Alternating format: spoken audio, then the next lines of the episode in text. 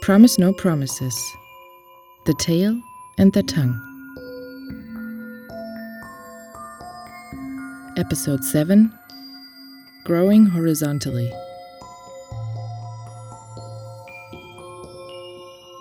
The podcast Promise No Promises unfolds a further chapter, The Tail and the Tongue. This series of new episodes arises from conversations between curator and writer Sonia Fernandez Pan and guests from different storytelling practices and world-making experiences. For a conversation to take place, it is sufficient when two people start talking to each other. However, conversations are never happening just between two people. A conversation holds many bodies, places, stories, and experiences. It develops languages and creates interpersonal and temporary dialects. Sharing is also a way of collecting seemingly individual circumstances. Our bodies host many narratives, speaking borrowed words and making stories an important part of who we become. Stories travel between bodies, welling in them. Always in motion, they have no end. Words make worlds in which reality and its fictions travel through the tongue to become tales.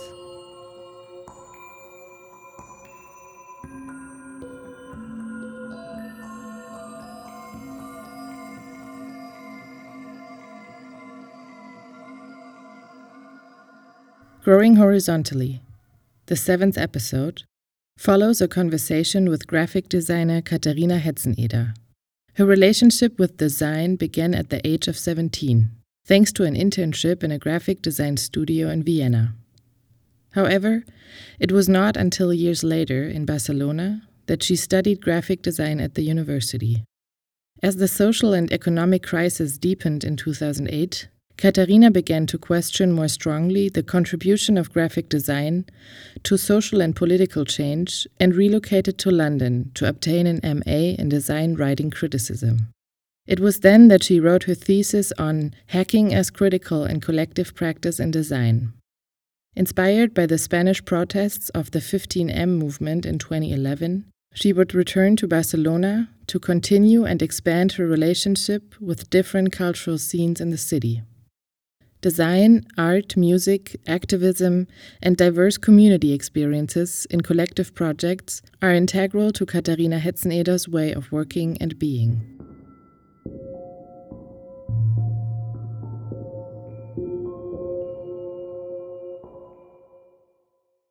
I knew Katharina from working together. She was a founding member and part of the graphic design collective ODD. Our closeness didn't just come from working together, but also from belonging to related scenes and having common friends and world-making desires. Since then, we have been in a conversation that is as consistent as it is intermittent. When I encounter other graphic designers, I realize how influenced I am by the way people like Katharina Hetzeneder work. For her, it is essential to know the project she's involved in from the very beginning. Even though we discussed during this conversation that it is very difficult to fix the beginning and the end of things, she always remarks how important it is to really feel part of a project. She also points out how exciting it is to be part of the moment when an idea begins to take shape, full of desire but with no clear purpose yet. We both agree that it is very important to work with people and content that share common ethics with us. Personally, I'm very grateful to designers like her for never making me feel like a client, but for taking a real interest in the content and internal processes of artists and curators. We live in a time that lacks time. Shared attention and curiosity are part of a life attitude that is not always easy to maintain with everyone.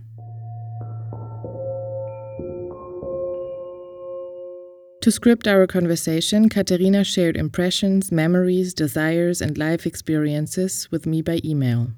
It was in writing that she began to organize things that we talked about many times, but without a scaffolding for shared words and worlds. She highlighted the difference between working collectively and working with collectives, the work on and with archives, the importance and habit of writing in her processes, the personal archive of clouds that she has been building for years. the interest in scenes as an interest in the people who form part of them, the omnipresent but ephemeral character of graphic design in the digital age. Although graphic design was a compass during our conversation, we decided to start talking from the intimacy of our childhood and family backgrounds, talking about the notion of home and the influence of the rural in our lives and relationships with and in urban environments. The rural world is a reality that we both know firsthand and that we also recognize in each other and in other people.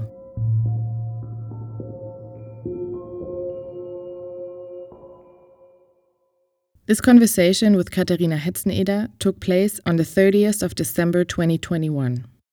She was in Berlin, having just returned from spending a few days at her hometown Lambrechten in Austria. I was in Barcelona, having also just returned from the small town where I grew up in Galicia. For many people, the year ends by returning to the past, just before we start to flirt with expectations and promises from the near future. It happens every year. A strange and familiar feeling of both temporal circularity and linearity at the same time. Growing and moving horizontally is an idea that Katharina shared during our more than 3-hour encounter, recalling Nicolas Bourriaud's notion of the radicant. Roots are not a place, but trajectories or pathways. Both people and languages are home, Katharina would also say. After editing it, I feel that this podcast is both a spell for ending and beginning another year. It is sustained by a desire for conversation between people, but also within collective events larger than our individualities.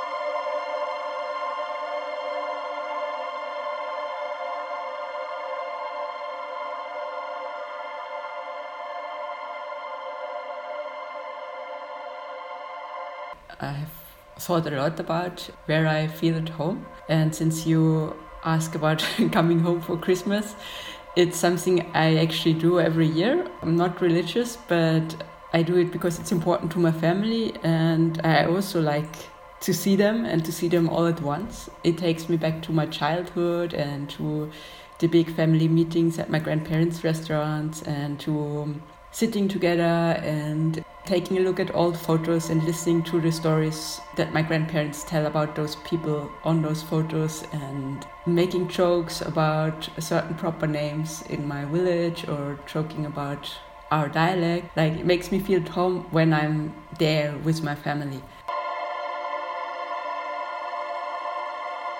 But then I've left the Austrian village I was born in at 18 and I never came back there. I also have never felt homesick, I guess because I never fit in there. I really wanted to leave when I was a kid and I did everything to make this possible. I guess I wanted to travel and to meet people with similar interests than me, and I have to say I had a lot of luck. I met a lot of wonderful people everywhere I went. Those people make me feel at home, I guess.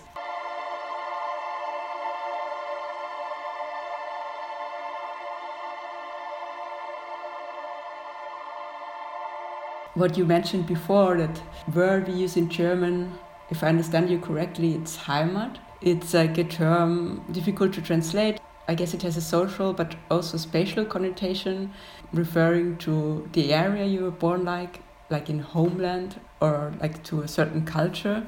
Strictly, my cultural Heimat would be Upper Austria, my small village. However, I had a lot of places where I felt at home, like in that Spanish sense of feeling at home. I felt a lot at home in Barcelona, where I've lived for so many years.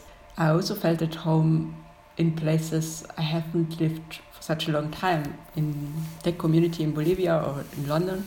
It's not so much about relating to certain geographic area, but more about the people.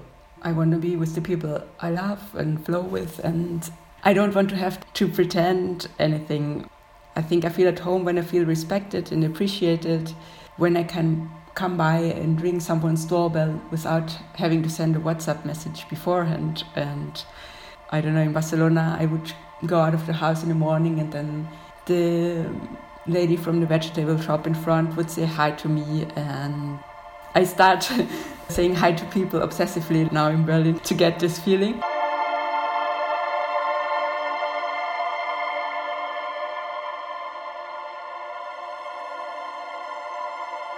And then I think another very important factor for me is language. Language makes me feel at home a lot. I think in Spanish I feel and speak differently than I do in German and English. And being able to understand the idiosyncrasy of a place and of a certain group of people can make you feel at home, especially if you're able to apply and use those different ways of communication. Maybe one last thing to add, like this summer, I read a wonderful book by a German author, Daniel Schreiber, and it's actually called Zu Hause, like at home. It was recommended to me by my friend Doro, and Daniel Schreiber cites, among a lot of other references, Nicolas Bourriaud, who wrote this book about the Radicant, and I feel very connected to that idea. And you also mentioned that our homelessness before, like the precarious moving around. So in that sense, as he thinks that to be Radicant means to set one's roots in motion, I think that's a very interesting metaphor I can relate to, kind of grow horizontally and not only deep down, like the roots keep on growing, extending, and are flexible. And you have that wanderer as a figure in the center.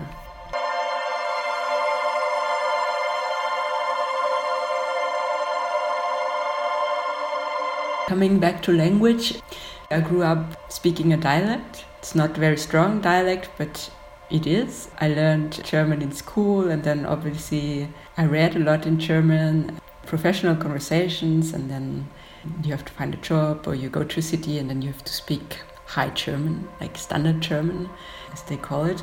But since I moved away from Austria at 18 and then I started speaking Spanish, I think it's a language where I developed my emotional language. Also, most of my friendships developed in Spanish, and also my love relationships, most of them developed in Spanish. So it did a lot to me. Obviously, German is my first language, and I probably know how to use it correctly grammatically and how to think in it and how to write in it.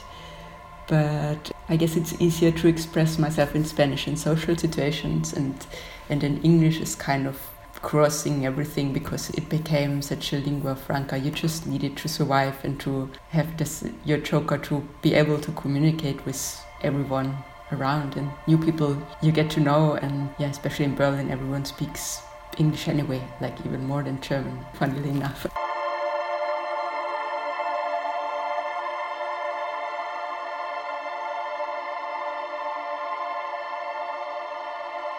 I just went back home for Christmas and I would talk to my grandmother, and she uses words I don't use anymore. I understand her, obviously, and I understand the dialect, and I like those words. They make me feel related to her, but I don't use them because I don't have anyone anymore to use them with, because in my daily life people in the north of Germany wouldn't understand me using those words.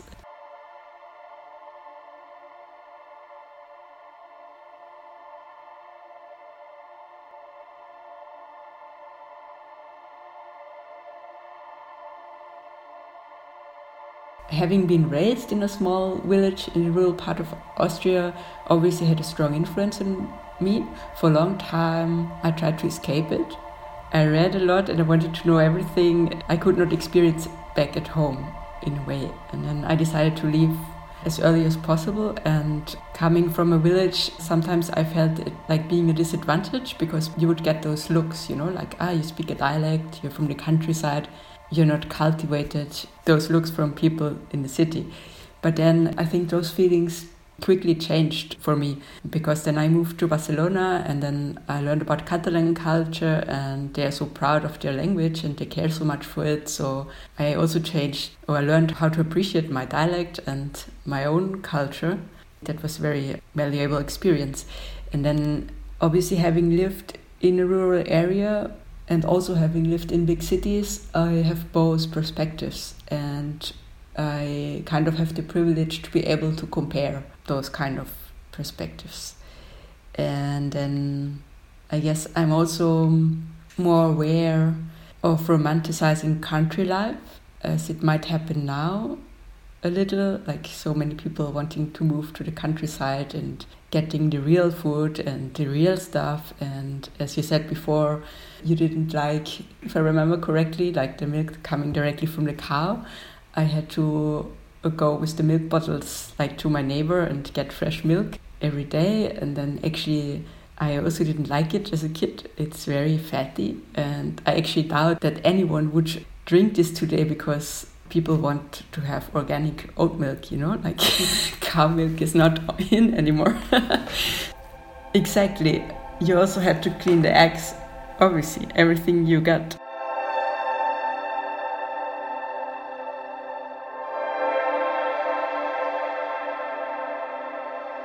I wouldn't romanticize country life because I know it's also pretty hard to live in a small place, not only in terms of possible physically hard work you have to do, but for me it was very hard in terms of personal and social life. I would say forget about your specific interests, like you can't go to art openings, you don't have your queer reading group, no experimental crowd rock music sessions.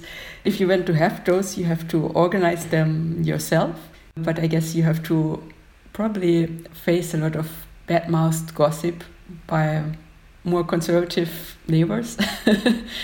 There's no free or anonymous city life in the countryside. However, each time I go back to visit my family or to visit friends who live in the countryside, I enjoy it a lot. You've got a lot of time, all of a sudden it calms me down. People seem to be quite real.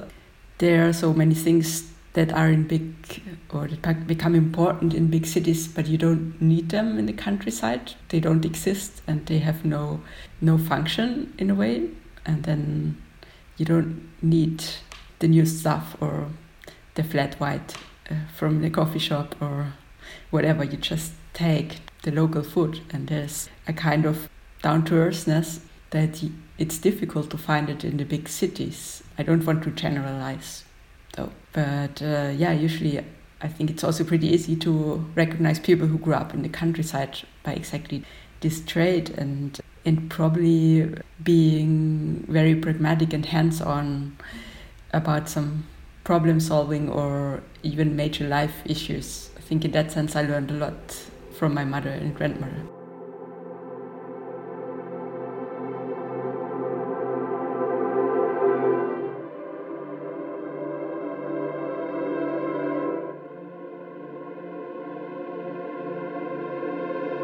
It's interesting comparing curating and designing. In terms of obsessions or like being educated as a designer, obviously means to relate to the world from a design point of view. And in terms of graphic design, I think it's easy to become obsessed with details. I can be quite perfectionist and nitpicky about things. And in terms of work, it helps because you have to engage with details in text or image editing. You also have a different view in the city, I think. I'm pretty fixated on everything with typography. Like I can't keep my eyes off signage, books, packagings, advertising. I see the typography everywhere and I see if it's well done or not so well done. And also I would pay attention to certain color combinations, or often I would walk somewhere and then I would frame the scenes.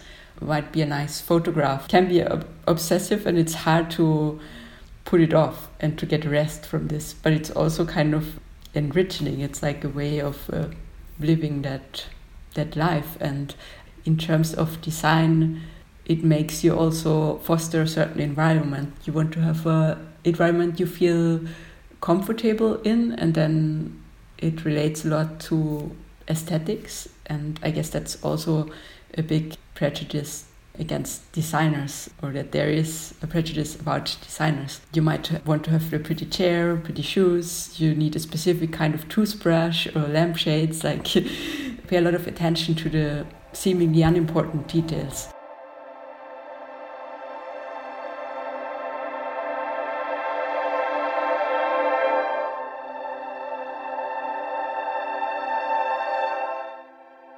what you said, like about artists maybe caring so much for the exhibitions, but then living in really messy places or so.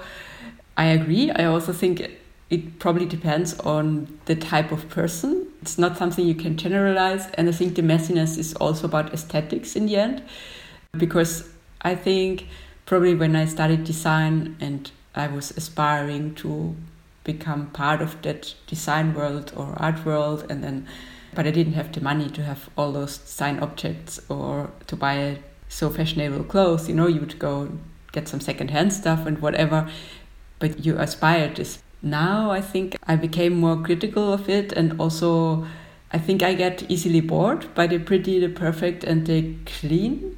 I appreciate more if I see something relating to a certain context that makes sense in that place, and not so much the general design classics.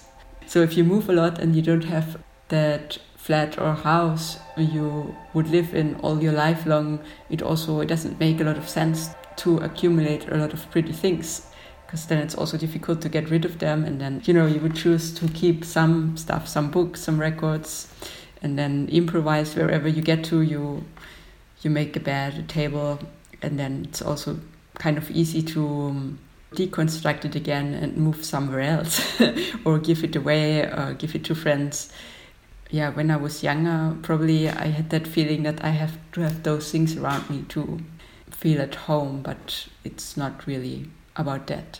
Also with less things, you worry about less stuff, and then you have more headspace in a way, which is also a big luxury. I'm not coming back to those design stereotypes. I'm also not talking about that, you know, that you only wear black and then you own nothing, then a notebook and your phone where everything is stored in a way.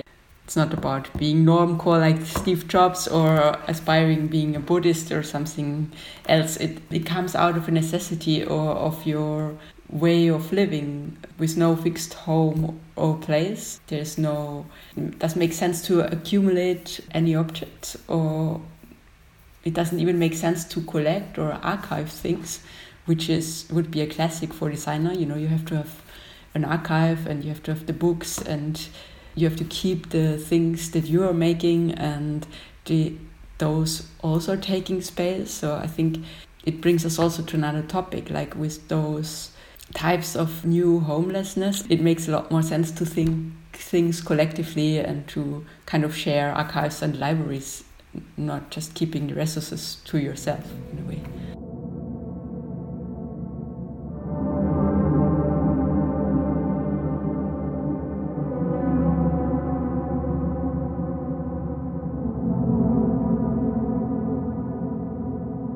On working collectively versus working with collectives. It was not so long ago that I started to consciously make this difference, and I think it helped me in my practice.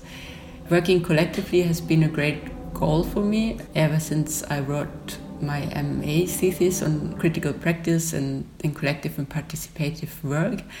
And also, I guess in my generation, collectives have been idealized a great deal. And I think I was taught by designers who were very proud of their names, and I made an internship with a designer, author with a big name, and who was also often insisting that other designers would copy him. And I think I learned a great deal, but I never wanted to work this way.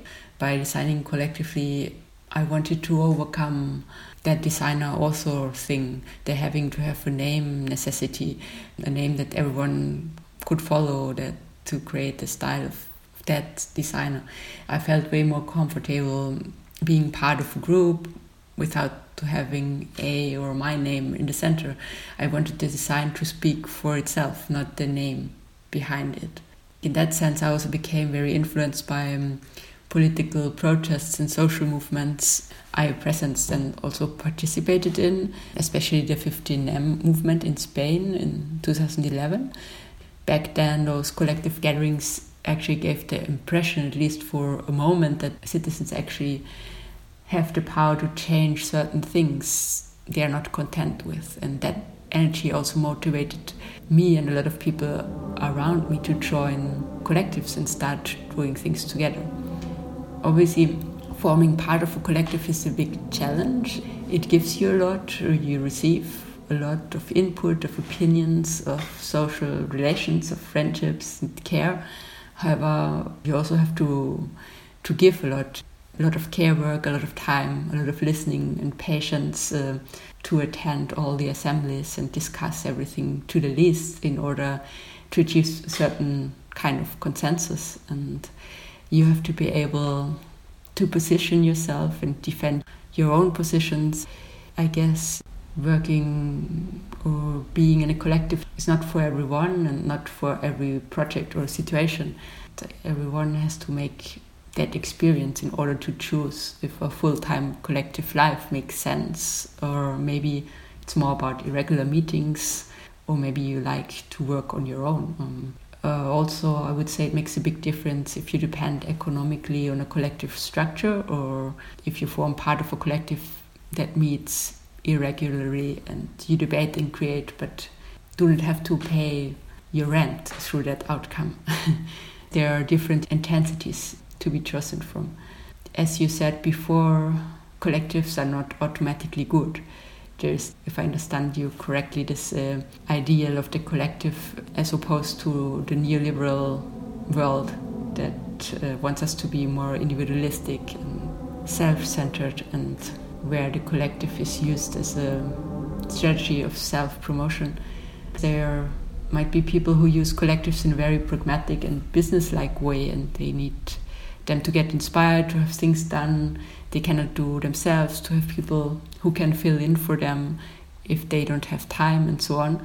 However, I think collectives are very fragile organisms with a balance that has to be kept and cared for, and there has to be a horizontal structure and horizontal decision-making processes, enough time to ask and talk about the well-being and feelings of everyone involved. I guess it's also important to have clear roles and renegotiate those roles if you don't feel comfortable with them anymore. Members have to feel respected.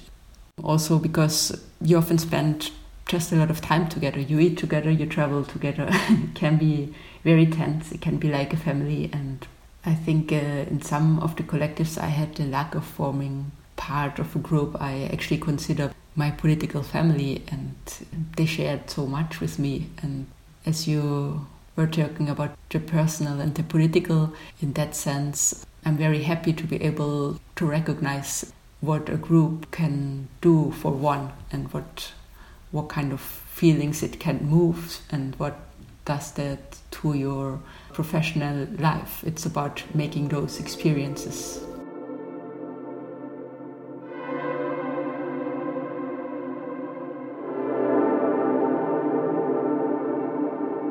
Working collectively and working with collectives, maybe to explain a little more of the difference, it kind of came natural that from forming part of several collectives, I left some of them and gradually passed on to working with collectives, because I think it's an interesting form of working. And I think from a design point of view, it helps, because then your role is very clear. You're then the designer of that collective, or you work with them and you get commissioned a project and form part of the group, and then you might be able to initiate that project with the group. And it's still very complex to work with collectives, and you have to listen to a lot of different voices, and it's quite common that you start working with one spokesperson, then the team keeps changing during the work process, and which means that you never can respond with your design to the proposal of just one person or the conversation you had. There has to be a collective decision-making process with the whole group, and as a designer you have to be really sure about what you're doing. This is usually an enriching process, but also challenging, since the accorded principles you base the design on can shift all the time. So you have to be able to negotiate them in order to produce one coherent design in the end. And I think that also brings me back to that topic of authorship you just mentioned. There is some authorship in it, but I'm happy to share it with the whole group who is involved in discussing with me the concept or the project, and I don't think it's so much about the authorship, at least for me.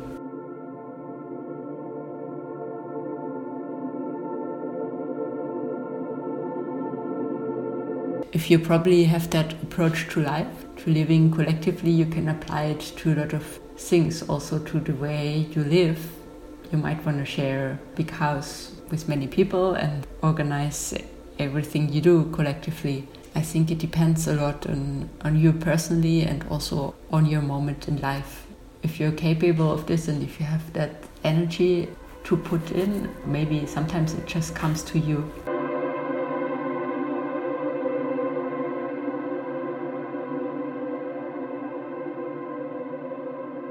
Yeah, of course, I can give an example of such a collective experience. Like in Barcelona, I used to work with a group of philosophers, historians, thinkers, workers, musicians. Actually, officially, we did not define ourselves as a collective because we would agree on a certain basis, political basis, but there was no need to agree on everything 100%. So that gave a lot of freedom. So certain parts of the group could do one thing others might not agree with fully, but they would still give some input or some critique, and so you wouldn't be held up by usual collective dynamics where you have to find like consensus and agree on stuff 100%. So this was actually an amazing experience. In the beginning as a designer, I felt like a big outsider there. I also felt they kind of needed what I could give to them to visualize their ideas. It was a very productive exchange, I would say, and over the years we made a lot of A4 sheets, which we would give out and also publish on the internet. It came out of political activism, or it still is, I guess, but I think what made such a big difference for me with that project is like the warmth of the group. Our regular meetings, we would meet for dinner once a month and discuss certain topics and discuss our gut feelings and how they relate to certain political issues, to feeling unwell, and kind of being able to admit feeling unwell and making this the topic of for dinner. Was actually a very special experience.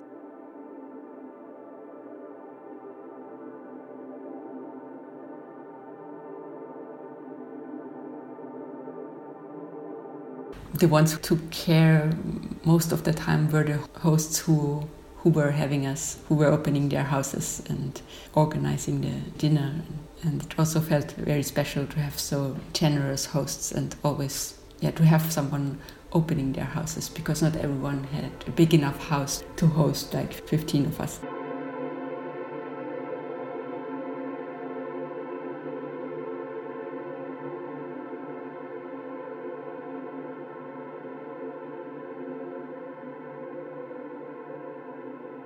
You ask about graphic designers being involved in a project from the beginning on, and also you say that it might not be so practical in terms of time and work. Also you say that sometimes it's not clear when a project starts. You don't know where it begins exactly. You're right in terms of the effort. It takes a lot of time and effort. It's a lot more meetings and a lot of participation in stages of projects where there is still no clear objective, and you might feel losing your time as a designer.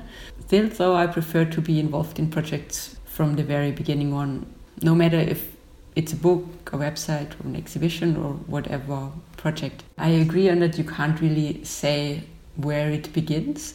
It has occurred to me that I was present at the very moment where an idea came up, and you were just having a beer with someone at the same desk, and then you were talking about this, and then some months later there was this project, and then kind of they would come back to you and commission you with that project because you have been there in that moment where the idea came up. That kind of situations brought me to think about this, about the forming part of it from the beginning on. Obviously, sometimes you just come in a little bit later, and the project initiators already have formulated some ideas, and so that doesn't matter so much. I was talking more about that I don't like to be called in last minute and then just fulfill a design service responding to some written brief, almost like executing a command. In that sense, I also avoid pitching for competitions where there's no chance to have an actual conversation about the project before you work on a concept. For me, it's a lot easier to come up with a visual concept if I had the chance to listening to the people who do the project, to have a conversation with them, to understand their motives, their objectives. And I also like to brainstorm together with them and create a concept or their ideas for the projects like out of that conversation. It's a lot easier than to respond to the possible needs of that project. I think such a collaborative process usually has a positive influence on the design. And it's hard to say how specifically, because I think that's different in every project. I think it's also about being in touch with people. It's about social relations. And I think also the laughing and the joking are important to the design process.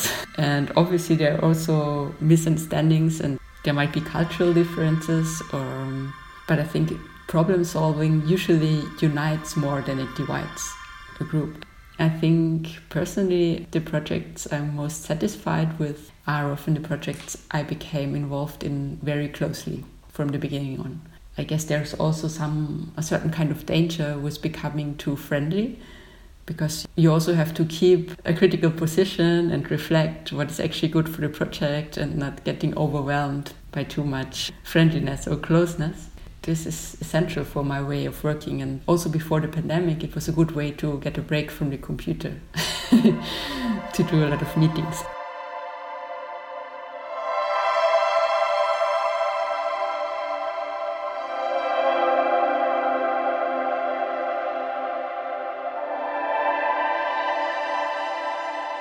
To start with talking about the business and the client world, I soon noticed that I did not want to form part of it. Obviously, when I finished my studies, I worked for other people in a few studios to get some experience, and I was in touch with that world, but I didn't feel very comfortable in it, and I decided that I don't want to use the word client anymore. I prefer to work with people and projects. And I also don't feel like running a business. I see graphic design more like a craft in combination with coming up with a concept or an idea first, and I'm not really interested in selling storytelling or visual narratives or brand strategies or whatever new term comes up, like in that business design world.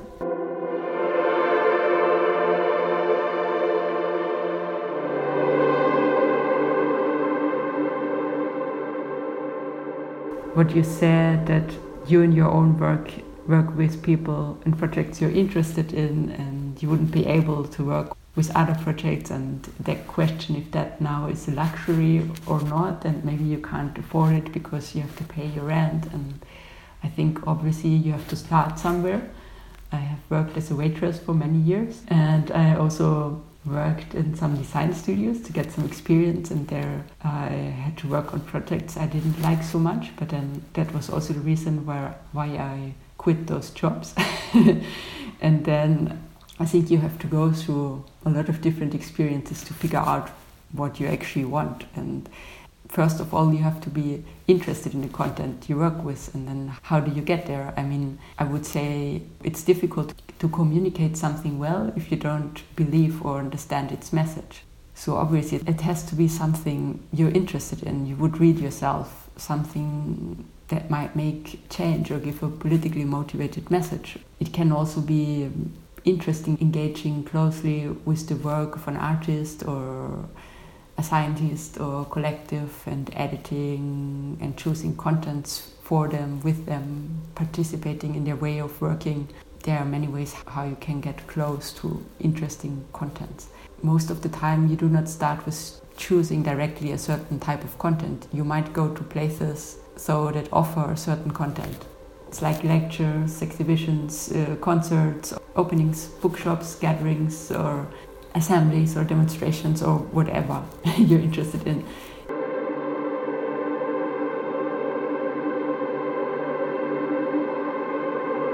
In real life, or at least in my life, in that sense, the people come first. I get to know someone, maybe by chance, maybe because friends introduce me, and then might hang out with them or meet them already in a professional setting, in a workshop or so, and then you would go and have a coffee or beer, and you can become friends, or you have some conversations, and they might remember you the next time they need a graphic designer, and then you get a call. And then I think you still have to choose if you want to do this project or not.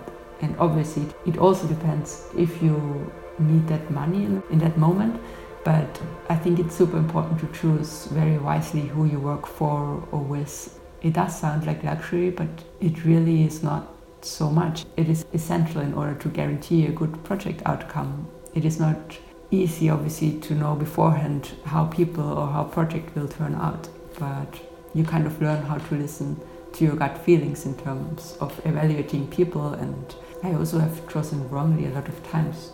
Like, in the end, you should just work for and with people you can constructively communicate and flow with, and who respect and appreciate you. And I think your work experience in general has to be pleasant, and not only the actual design outcome.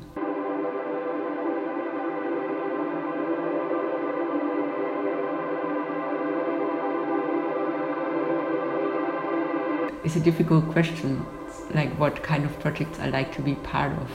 I think you also asked me what kind of reasons make me interested in a project, and it's difficult to say, because sometimes the projects, as the people, kind of come to you. Obviously there has to be something that touches me, or some kind of content I can personally relate to.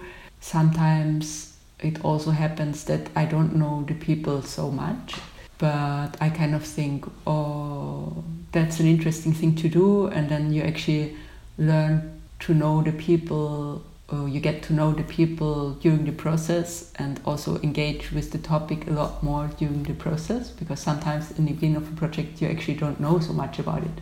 So there's always also risk that in the end, someone comes to you and says, we want to do a magazine with you.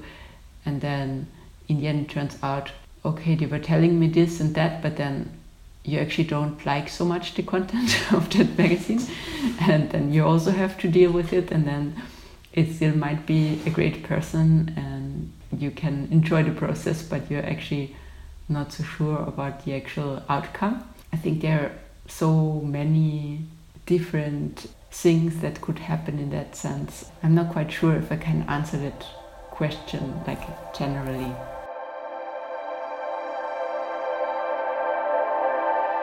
There's a lot of gut feeling involved in terms of who I feel comfortable working with or not, just as we talked about before. And then in terms of content, I think I learned about doing a little more research about the actual content that will be published, or about what the people did before, in order to be able to evaluate a little bit more about how the new project could turn out, because you never know beforehand what will happen during the process. Or sometimes the book is already written when it gets to you, but sometimes you might agree to a project and then the content is coming there over time. You just don't know, especially with websites, for example. You would design a website guessing some future contents, but then people would upload stuff you would never have imagined. So it's really difficult to answer or to preview what's going to happen.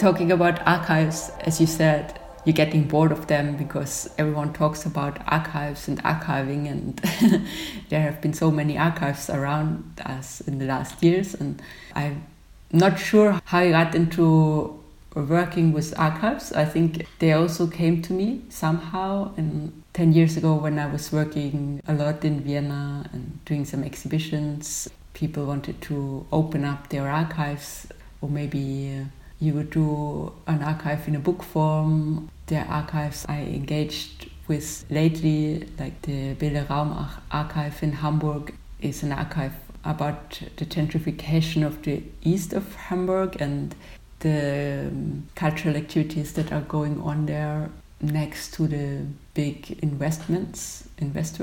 Probably is one example I was involved in from the very beginning on. That idea just came up sitting together, and then let's do that archive because it might be needed there, because someone has to document everything that's happening before the big investors come and start building.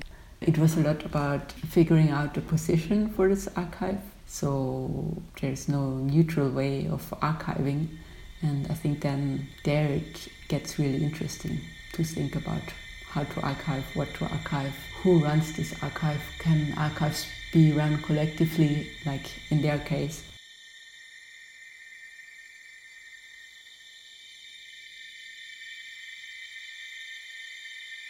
Another example for working with an archive would be Sistema Erafilea, an archive for artist publications from the Basque context.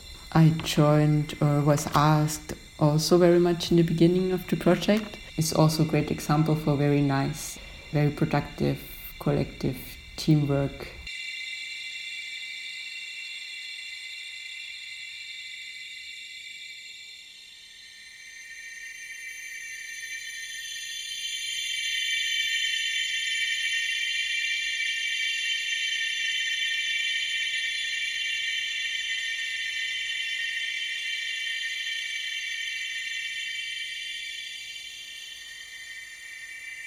Like in terms of where design should be present or not, I can think of a lot of situations where design should not be so present. But I mean that also depends on how you define design and what kind of design you like personally or even recognize as such.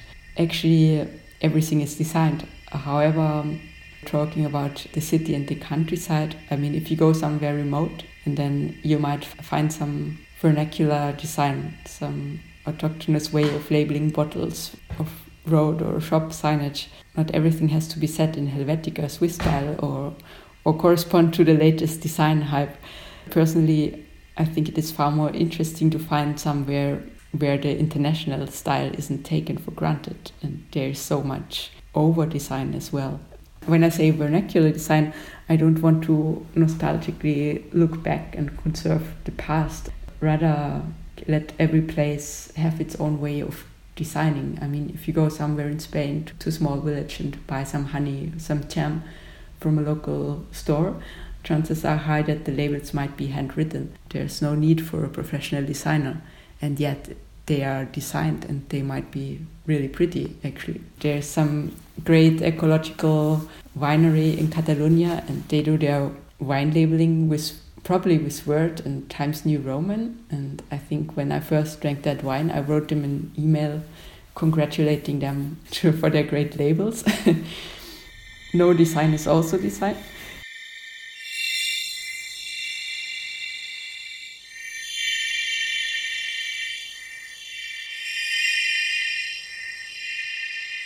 I think it makes sense what you're saying, that you like something that is very proper to Galicia and could be seen, recognized as ugly by other people, but you actually like it for its quirkiness. I mean, that it might be a reaction to globalization in that sense. Already all the big European city centers look the same chains, the same coffee shops, the same shops means the same brands, the same typography everywhere. And it hardly makes any difference if you're in London or Berlin. In that sense, it becomes boring. So then if you go somewhere and you notice that something's not well done, you pay more attention to it, and then you can recognize it or appreciate that kind of quirkiness. Those kind of designs can have a lot of charm.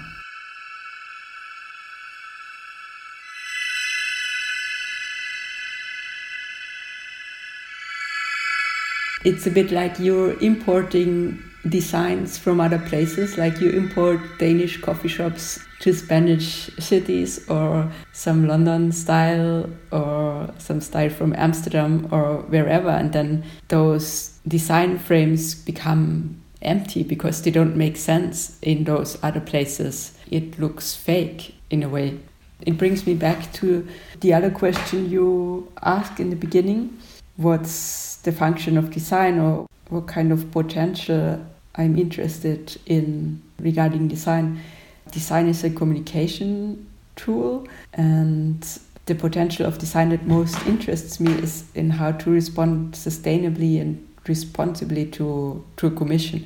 How to make something that you really like, content-wise and aesthetically, and at the same time speaks for itself. Something that has been made out of a certain context, responding to conversations with certain people, something you can see was made at a certain place, something that satisfies a certain need, something that works for and with the audience, something then that can exist for itself, not adapting it to the current design canon, but also not necessarily operating completely outside of it. Yeah, I don't know if I explained myself, but I see a lot of relation to that, what you just said before about those imported designs and about that big difference of being able to create a proper design for each place.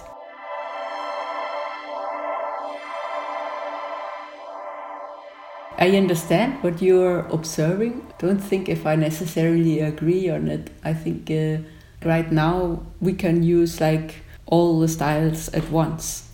Like we all know about art history and design history, and then people would just use a 50s design for something or 80s design for something else because they learned this would communicate this or that. It's also like putting a certain frame on something without actually thinking of a concept that comes out of the project.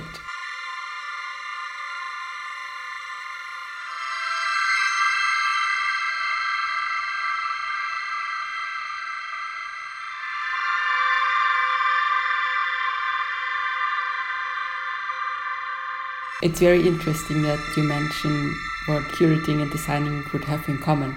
That for you it's also about people, about that you meet the artist in bars, that you might not feel attracted by the curating scene, but that you feel like a connecting space or in between position. Since you asked me about the graphic design scene, it's very hard for me to answer this because I've never felt part of graphic design or the design scene, no matter what place really. I would go to certain events, I would get to know other designers, I would attend like talks or exhibitions I was interested in. I did not engage so much in the design scene because I get easily bored when things become too self-referential. But in that sense, as you say, design is like a great way of connecting to all other areas of interest. And as you say, graphic design is needed everywhere.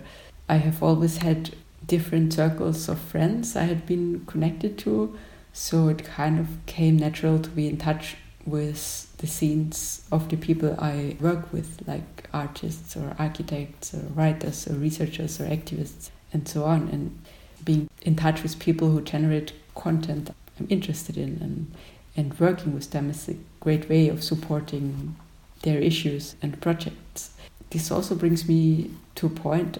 I have always reacted quite reluctant to, like, people expect you to specialize and decide on one thing you should do, and you have to put yourself in a box in order to be able to sell what you do. I never wanted to form part of just one thing. You know, I can say that I love making books, but I'm not sure if I would define myself as an editorial designer. I think I don't care so much about specializing in some sort of design. I like to engage with a project and see what is needed and then decide what I can give to it from my perspective or my way of doing. For example, I've never felt that I'm great in doing corporate identities. I was never interested in that, but in the end I ended up doing quite some rather fluid identities for different smaller projects, and I enjoyed the processes quite a lot.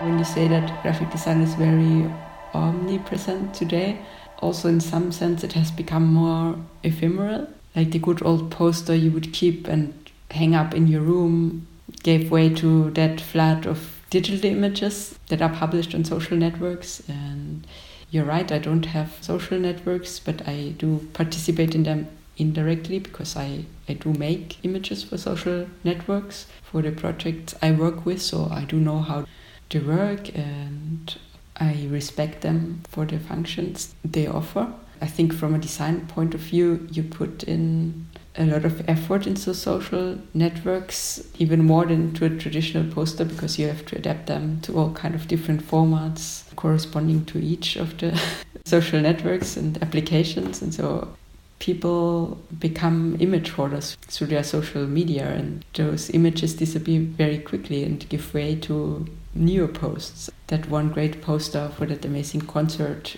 you would hang up is hardly remembered nowadays.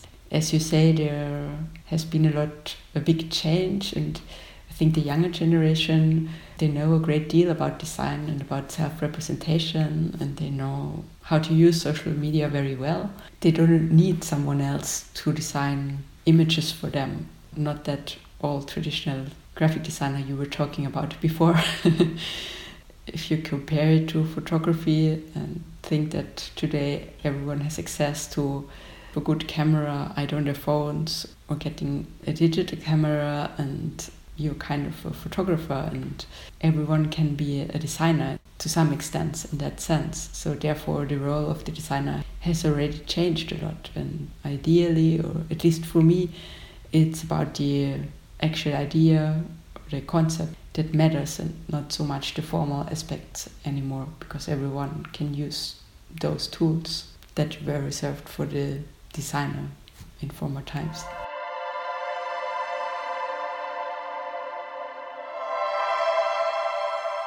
You also mentioned that there is a certain nostalgia for paper in the art world or in the design world. I guess I also love working with paper. However, I'm not so sure if I have a nostalgic point of view. I try to think more practical about it. For every project there is the right medium to do it. And for some contents, it does not make sense to be printed. They have to grow in time. They should be accessed by a great audience. So maybe it is better to think of a digital format. And for a lot of other stuff, paper still makes sense. Also, if you want to make books, there has to be a lot of money to actually covering the costs for making them, like translations, the editing, the designing, the printing, and so on. Books and publications, they won't disappear so quickly. They still work very well and they have a certain function, and we all need a break from all the screen reading. There's also the economic factor. I'm aware of that not everyone can actually afford to keep buying books. So in that sense, it's actually a big advantage to have nowadays access to digital and to printed formats. It's about the combination of both that makes things work better a lot.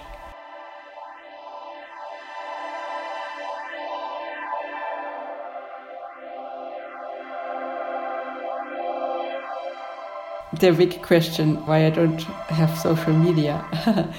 I'm not sure. It's just like a personal decision.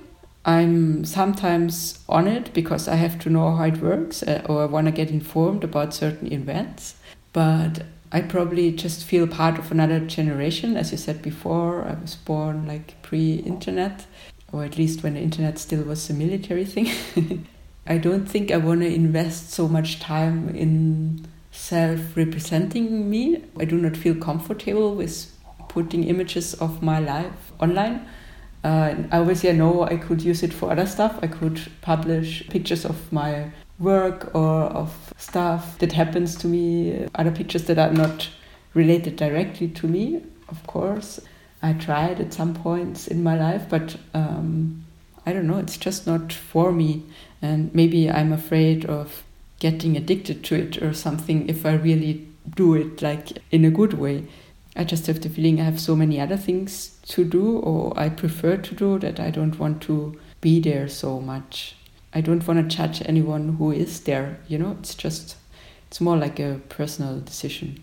I think it's like something that actually is very overwhelming for me is the velocity of images and contents, and you get so much information in such little time that I feel overwhelmed, and then I'm afraid of actually forgetting about things I care about remembering and knowing. Maybe that sounds weird. I always have to think back about that old neighbor I had when I was a child, and she was probably already like over 90 years old, and then I would go and get the milk from her, and she would sit at that bank and she would cite poems to me she learned at primary school. She only attended primary school and then was a farmer woman, but she remembered those poems all her life long, you know. I don't remember anything from primary school, I think. I also don't want to sound nostalgic, but it's just something that makes me think. It's something I want to be careful about how much I want to actually give to my head or my brain. I'm not sure if I can digest everything.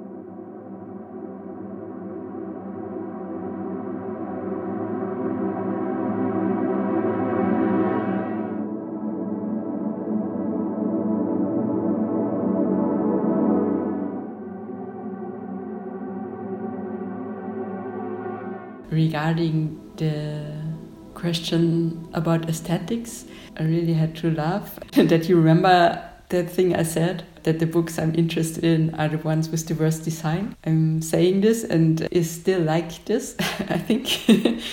I have always read a lot of books about politics, social issues, or philosophy, sociology, or anthropology, or feminism, or queer theory, but also literary novels, of course, and those are just the books that most inspire me. However, like most of those covers are just terrible. It depends a bit on the country. You can find some nicely designed vintage classics, and there are also some great exceptions like Suhrkamp or Merwe in Germany. They have just a great proper design line, and they also survive quite well in time. But in general, like theory or academic books do not seem to be designed to give pleasure, especially inside. They use really boring or inadequate typography or typesetting, and they're difficult to read sometimes. And also novels, they usually designed to be liked by the great masses, whatever that means actually, and whoever that decides. It's somewhat unclear to me. I just know that they have to be practical, like they have to have that matte finish so they won't get dirty easily, and other characteristics.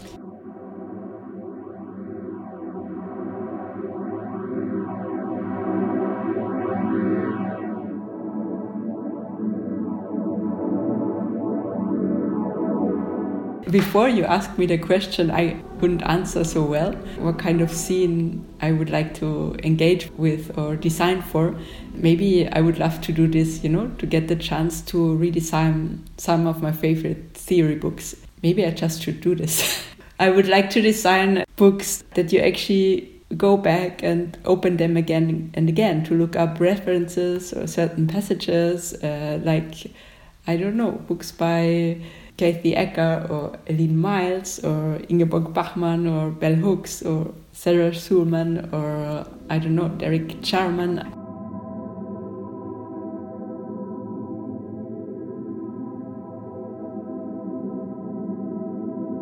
I'm not quite sure if I have favorite typography. I use a lot of non-serif typefaces, but on the other hand, I like to decide what the contents call for, you know, if the content needs a serif typeface, I would use a serif typeface. Obviously make sure it's readable. I do have typefaces I won't ever use, like I never use Helvetica. I also never use like semi-serif typefaces or some like 90s typefaces or so. But yeah, it's hard for me to exclude typeface. I think there's, for every project, there's a certain typeface that could work. It's more about how you apply it. If you know how to set text correctly, speaking about the craft of graphic design, so you can actually make the text readable.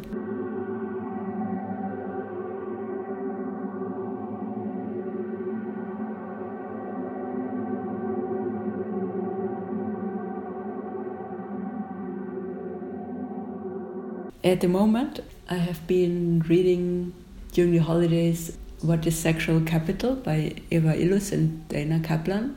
It's about summarized what sexual capitalism means in our neoliberal society. Right now, I'm reading a book by Sarah Schulman called Conflict is Not Abuse, which is really interesting, but I'm still just in the middle of it.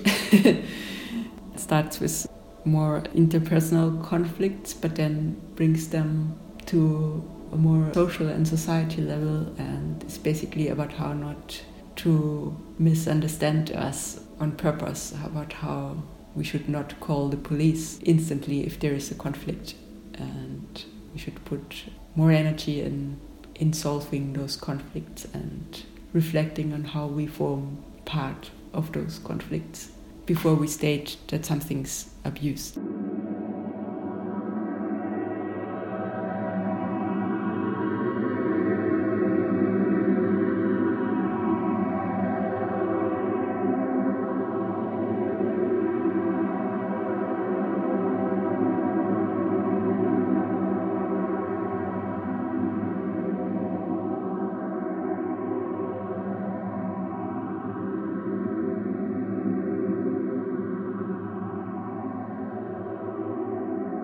I understand, like, coming from the countryside, you have that kind of entitlement to, you have to be able to deal with your environment and with all the situations that could come up, and it's normal for kids being able to go out of the house or running around. Or I could imagine that maybe it's not only about less fear, but also about a certain kind of freedom you have in the countryside. If you have a farm, you might be also working class today because you almost can't live off farm life anymore. You have to have another job. But still, if you are a farmer or if you're doing your thing on the countryside or producing beer or whatever, you're kind of your own boss and not so much in an entrepreneur sense.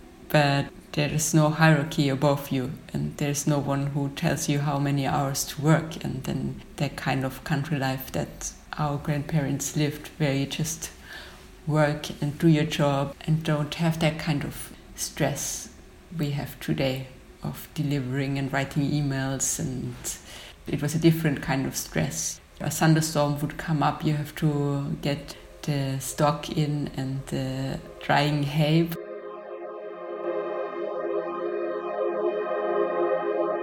What you say about the emotional or apparent emotional hardness, a lot of things have changed, probably to the better, to be able to talk about your loss or your feelings or your sadness. Because I think I had a step-great-grandmother I still got to know when I was a kid, and she was the second wife to my great-grandfather, and was there at the farm alone in the winter during the war. Everything was snowed in, and she had to give birth on her own to a child, and she lost it.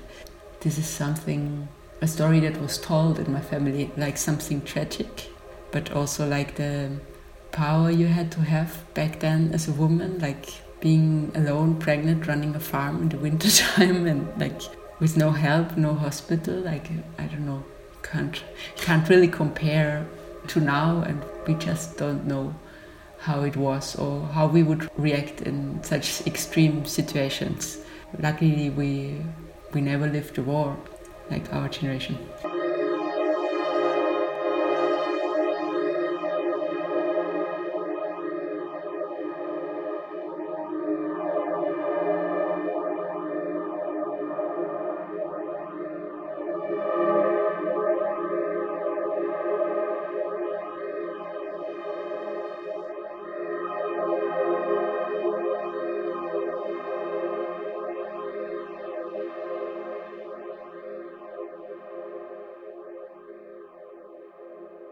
Promise No Promises is a podcast series produced by the Gender Center for Excellence, a research project of the Institute Art, Gender, Nature, HGK FHNW, Academy of Art and Design in Basel, conceived as a think tank tasked to assess, develop and propose new social languages and methods to understand the role of gender in the arts, culture, science and technology, as well as in all knowledge areas that are interconnected with the field of culture today.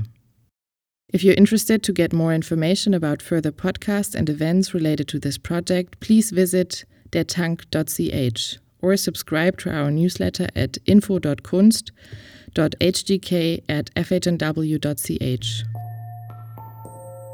Recording and editing, Sonia Fernandez Pan. Final editing and voiceover, Elena Ciesa. Music, Stephen McAvoy. Research team, Tabea Rothfuchs and Marion Ritzmann. Press and communication, Anna Franke. Technical support, Esther Hunziger, Karin Bohrer, Konrad Siegel and Chris Handberg.